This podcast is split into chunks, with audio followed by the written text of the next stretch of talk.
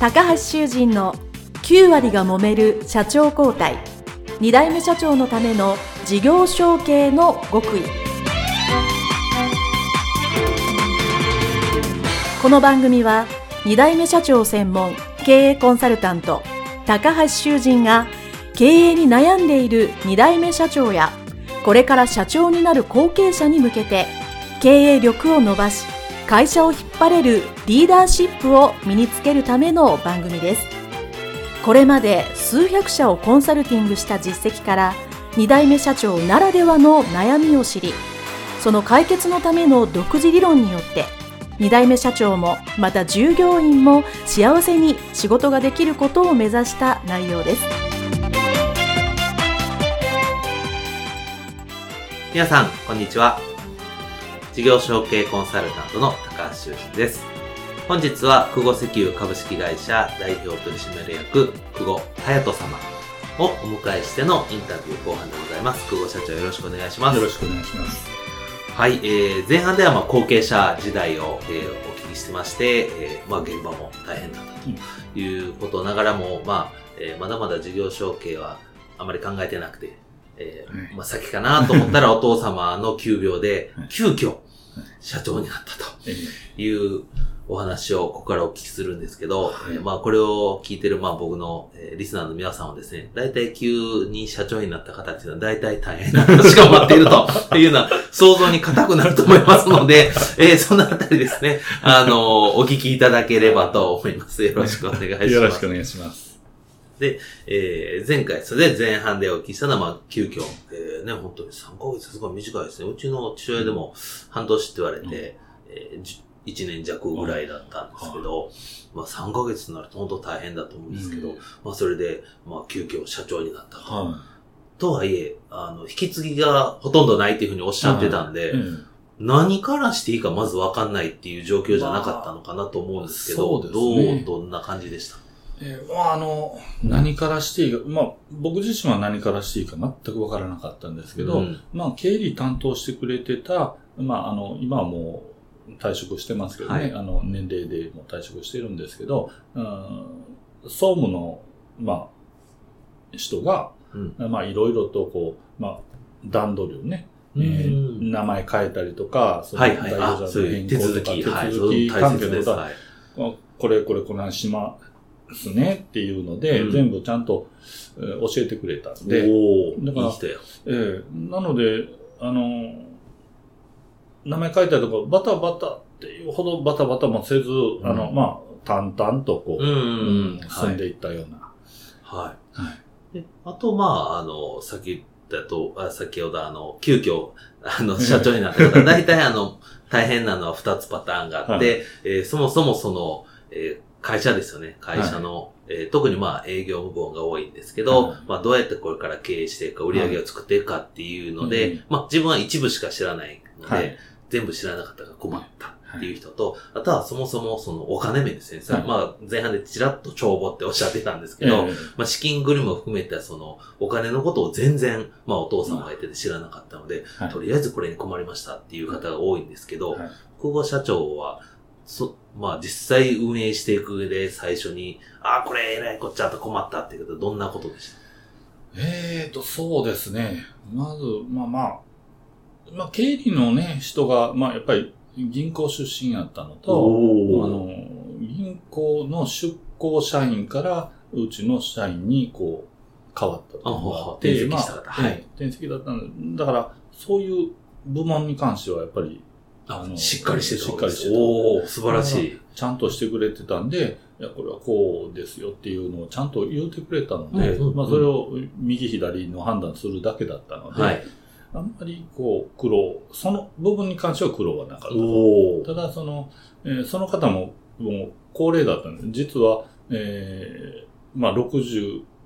が定年だったんですけど、うん、その時の規定では。はい。えー、60超えて、もうそのままのうちにいてくれてたんで、はい。継続で、はい。ええ、最初ね、70歳ぐらいまでいてくれてたんですよ。はい。だから、まあ、ね、70前でそういうことだったんで、えー、ですが、まあ、すごいいろいろアドバイスをくれて、ね、まあ、すごい助かりました。だから、そういうことです、ね、会社の内容もその人がやっぱり経理ちゃんと把握してたおかげで、僕はあんまり何も考えずに引き継いだ時は良かった。おね、でそこから、えー、まあ、まあ多分、あの、近々退職するのは分かってるんで、あの、うちの弟が、もう同じ会社に入ってたんで、うん、はい。まあそれも整備をしてたんですが、まあ、経理を覚えるの誰かいないといけないということで、うん、急遽、まあ、あの、総務に、えー、入れて、うん、で、えー、経理を覚えてもらうっていうので、進めてた。じゃあまあ、あの、それやっぱり、えー、もう、お父様の、なんていうんですかね、そう人材を、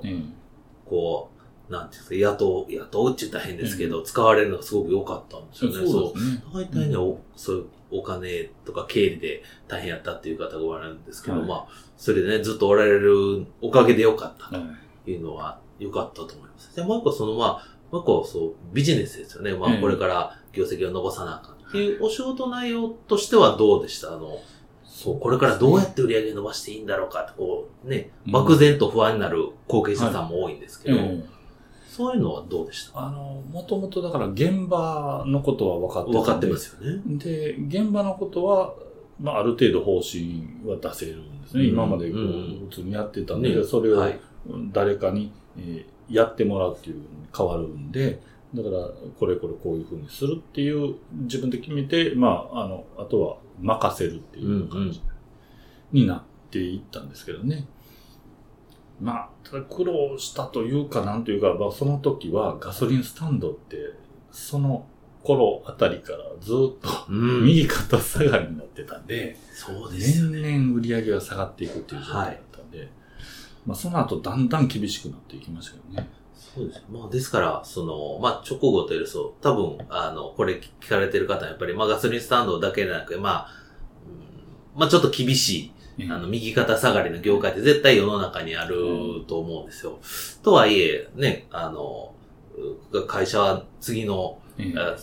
継続していかなきゃいけないんで、まあ、ガソリンスタンドが厳しかったら、なんか次のビジネスに、で収益の柱を作るって絶対そうだと思うんですけど、あの、一つまあお聞きしたいのは、まあ僕も近しいからわかるんですけど、ガソ、とはいえガソリンスタンドやっぱりおじい様がやってて、お父様がやってて、こう長いことやってるわけじゃないですか。これを閉めるっていう決断が、まあ2年前とおっしゃいましたけど、えー、まあ亡くなってはってるとはいえ、すごくなんか悩まれたのかなと思うんですけど、どう、どう、どう、そのあたり、多分聞きたい方いらっしゃると思うんですよね。これね、やっぱりね、えー、悩みま、悩むというか、本当にこれでいいのかと。うん、やっぱりこう、相談する、こうね、あの、先代がいないので。いない。そうです。まあ、いない分悩みますよね。これどうしたものかなと。まあ、ただ、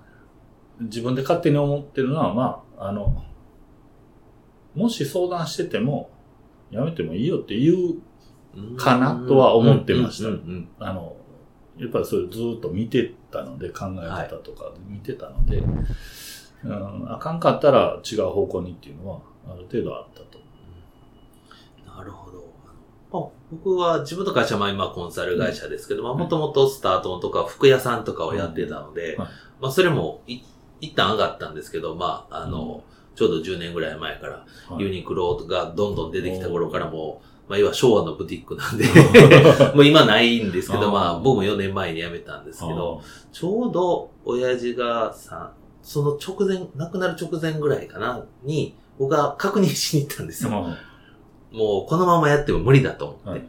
で、まあ僕はその社長になってもう5年ぐらいだったんですけど、うん、どう頑張っても無理やと。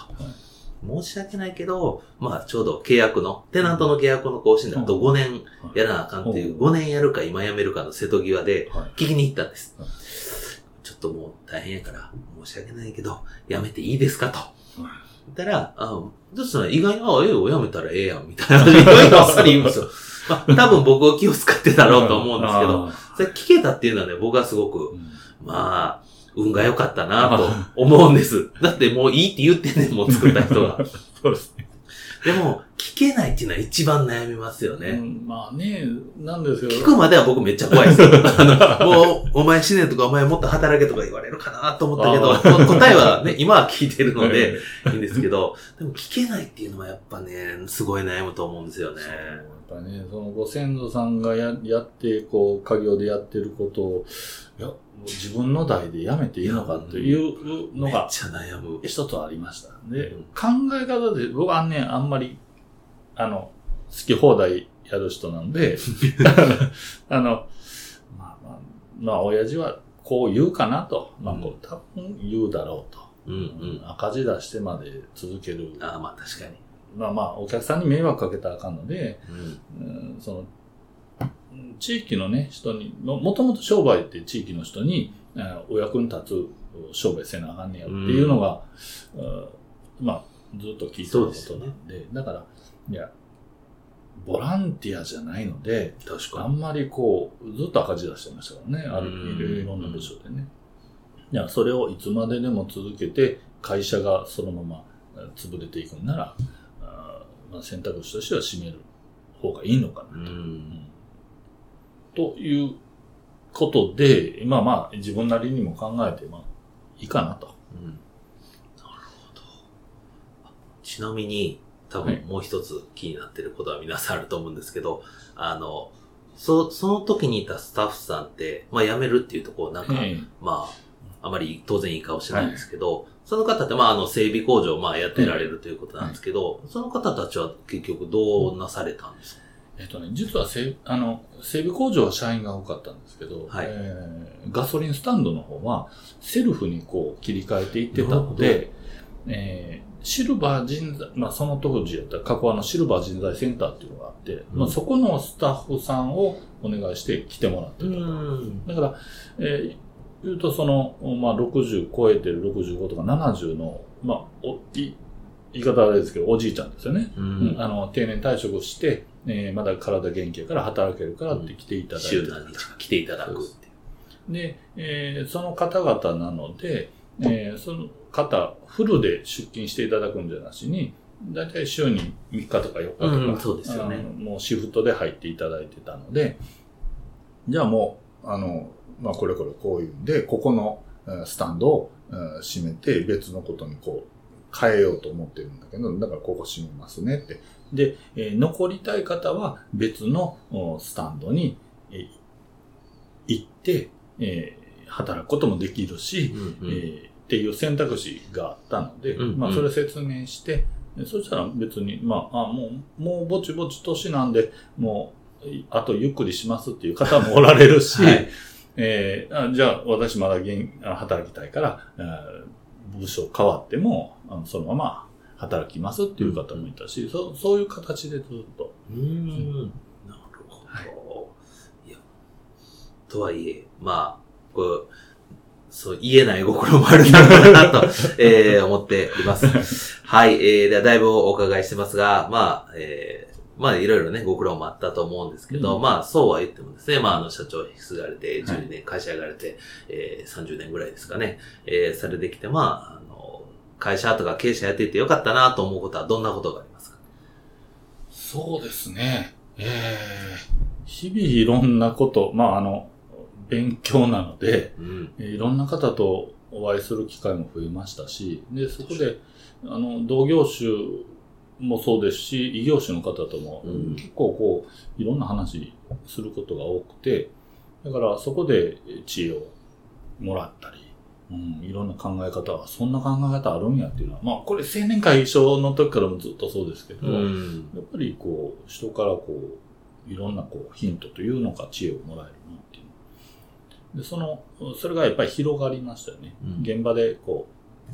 作業してるんじゃないし、外に出ていくことで、人と会うことで、いろんな情報交換できると。